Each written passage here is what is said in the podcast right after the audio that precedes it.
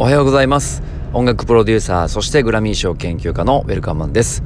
日本人初のグラミー賞主要4部門にノミネートそして受賞されるプロジェクトメンバーであることを夢見て日々活動しております。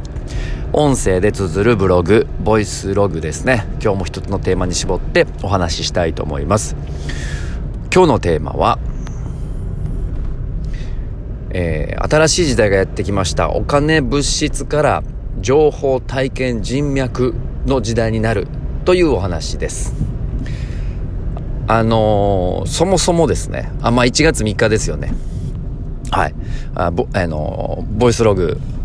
定期的にやり始めようと、あの、しておりますけれども。そうそう、えっと、いわゆるよくあの、YouTube とか、あとはま、ラジオとか、テレビとかでもね、ちらほら言われています。えっと、星星術占いになるんかな？これで、えー、240年に一度の、えー、っと、星の回転があって、土星と木星が重なるみたいなやつですよね。で、えー、っと、時代で言うと、あのー、江戸時代から明治維新に変わった時のタイミングと同じ、えー、時代を迎えており、えー、新しい時代が来ると。で、今までが地の時代で、えー、これからが風の時代だと言われていてて、12月の22日からちょうど入れ替わっているはずなんですね。地の時代から風の時代に。で、その入れ替わりの、えー、タイミングで、まあ、コロナがやってきたりだとか、えー、これからどんどんデジタル化が進むテクノロジーがどんどんどんどん進んでいくっていうところも踏まえて、まあ、価値観とか考え方が変わっていくぜみたいなやつですよね。はい。まあ、YouTube で調べたらもう嫌っていうほど出てくるんで、あの、調べてみてください。で、まあ僕は別に占い師でもないですし、そういうのをむちゃくちゃ信じるタイプでもないんですけど、ただ、いいことだけは参考にしておきたいと思っているのと、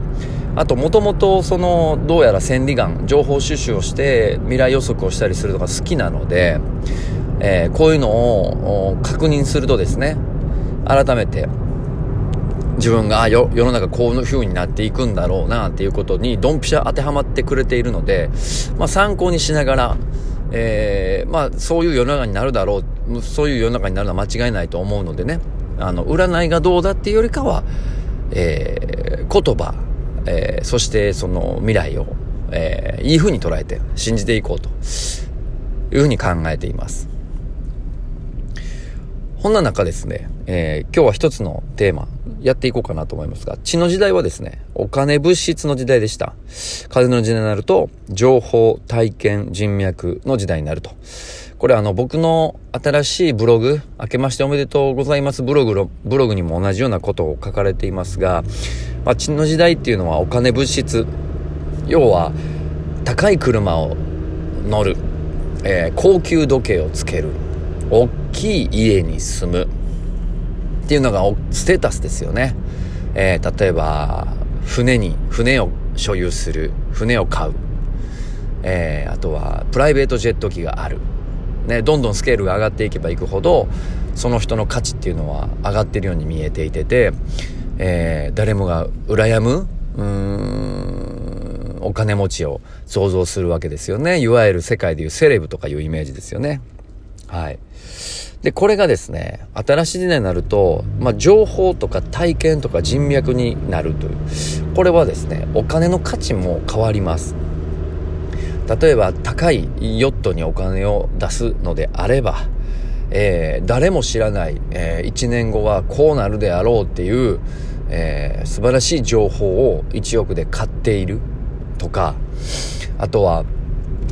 えっ、と、この会議にはえー、ある、うん、ステータスをクリアしておかないと出れない。で、そのステータスのためにお金を投じて手に入れて、えー、誰もまだ知り得ない、えー、新しい、例えば情報研究結果とかね、えー、論文とかもそうですかもしれませんが、を手に入れることの方が重要だということですね。これどうでしょう？イメージ湧きますよね。はい。だから、あの、今までと同じように高いもの、あの、お金を使って高いものを買う、情報を買う、なんとなく言ってる意味わかるけど、具体的にって言われたら、そういう例が出てくるんじゃないかなと思います。あとは体験ですね。えー、っと、まあ、めちゃくちゃわかりやすいこと言うと、ZOZO の前、前澤社長がですね、えー、民間宇宙ロケット第1号の、えー、1人目になりましたよね。あれ何、何、100億ぐらいで買ったんですよね、権利を。インターステラーの、えー、インターステラーじゃないわ。えー、っと、名前が飛んだ。えー、スペース X の、えー、イーロン・マスク代表がですね、指揮を執っている民間宇宙ロケットの第1号車の、えー、一人目に乗るのが、えー、ゾゾ、元、元ゾゾタウンの前澤社長ですね。はい。えー、彼はですね、えっ、と、まあ、バスキアのすごい有名な絵をすごいお金で買ったりとか、まあニュースになったりしますよね。お金を配る、お金配りおじさんですか？って言われていたりだとか。えー、とにかく、えっ、ー、と、人がなかなか思いつかないようなことをどんどんやってくれているんですけれども、えー、特にその民間宇宙ロケットの第一人目っていうのは、えこれ体験を買ってますよね。明らかに。明らかに体験を買っている。ただ、えー、もう一つ裏返すと、えっ、ー、と、すごいハードトレーニングもしないといけないし、その宇宙に頼る体のトレーニングをしないともいけないのもそうですし、おそらくですが、宇宙に関しての情報もめっちゃ入ってると思うんですよね。例えばどこの会社がどういうふうなことをやっている、どの機械がいる、どういう部品があるんだ、ど関係している、例えば企業はどんなところだっていうのも入ってくると思うんですよ。要は宇宙に興味が出ていくはずなんですよね。ということは、この情報を持っていれば、例えばこれから確実に来る、えー、っと宇宙事業とか、えー、に、えー、参入できる可能性が大いに関わってくる。要は体験することによって情報を手に入れれる。そしてその宇宙関係の人脈も手に入れれる。要はお金を使うっていうところはヨットやジェット、あのプライベートジェット機を買うのではなく体験を買う。素晴らしい。誰もしたことのない体験を買うことによってその体験の近くに付随する情報だったりその近くに付随する素晴らしい人脈とかを、えー、コネクトすることができる。これが、えー、風の時代では非常に重要な、あのー、価値を持つっていうことですよね。すごく分かりやすいことを今言えたな。まあ僕個人の話をするとえー、っと例えば音楽の機材とかはねあの例えばカメラの機材とかはうんここはまあ惜しみなくやっぱりこだわったものを買うべきですけどただ今までみたいなそのお金の使い方、えー、はせずにですね本当に、えー、例えばオンラインサロンとか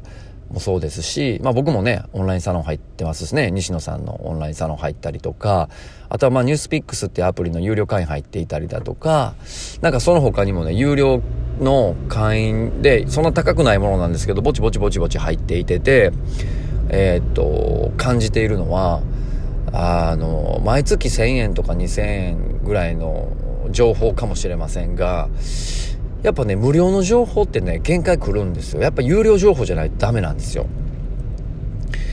えっ、ー、と、人よりも先に行こうと思うと、有料記事になっちゃいます。それもすごく肌感で分かっていてて、まあ、あの、裕福にね、そんなお金を情報でどんどん手に入れれるのはなかなか僕の今のこの一般人レベルでは無理ですけど、やっぱりこれめちゃくちゃいい情報やったなと思ったり、勉強になったなと思ったものはやっぱり有料記事だったりします。はい。なので、えっ、と、これからは、どんどんどんどん僕も、その情報を手に入れるためにお金を使って、その情報に付随している、先ほどと同じようですが、例えば体験、セミナーなのか、コミュニティなのか、まあ、イベントなのかわからないですが、その情報に付随する、その情報に興味がある、えーえー、いわゆるイベントに参加し、えー、そしてそこで人脈を広げていくと。まあ、ここにお金を使うっていうのが重要だねっていう話なので、これからは、えー、物を買う。例えば、えー、グッズを買うとか、えー、CD を買うとかね、そういうものに投じるんじゃなくて、えー、その人の人脈とか情報を買う。だからファンクラブとかオンラインサロンですよね。いわゆる。そっちの方が価値が出るよっていうのが今回のテーマでございました。はい。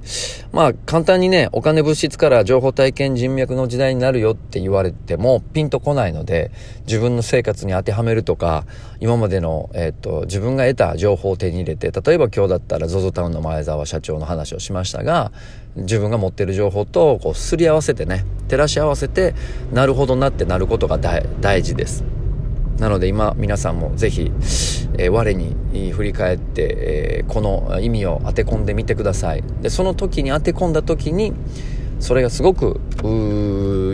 有意義な情報だったり、えー、当て込んだ時にあなるほどっていう自分の体験とかそれこそ有料の記事で誰もなかなか持ってない素晴らしい情報を当て込めれればそれはあなたのスキルとなり、えー、もしかしたら新しいビジネスプランになる可能性は大いにありますよね。はい。